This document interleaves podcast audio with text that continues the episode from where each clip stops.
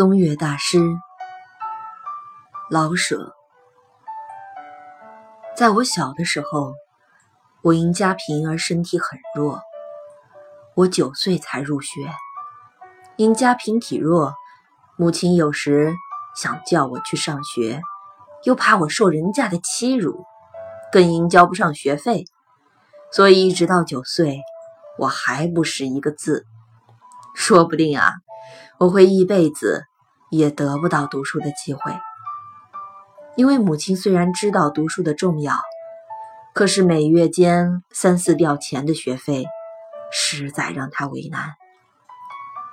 母亲是最洗脸面的人，她迟疑不决，光阴又不等待着任何人，晃来晃去，我也许就长到十多岁了。一个十多岁的贫而不识字的孩子。很自然的去做个小买卖，弄个小筐，卖些花生、煮豌豆或樱桃什么的。要不然就是去做学徒。母亲很爱我，但是假若我能去做学徒，或者提篮沿街卖樱桃，而每天赚几百钱，她或者就不会坚决的反对。贫困比爱心更有力量。有一天。刘大叔偶然的来了，我说偶然的，因为他不常来看我们。他是个极富的人，尽管他心中并无贫富之别，可他的财富使他终日不得闲，几乎没工夫来看穷朋友。一进门，他看见了我，孩子几岁了？上学没有啊？他问我的母亲，他声音那么洪亮。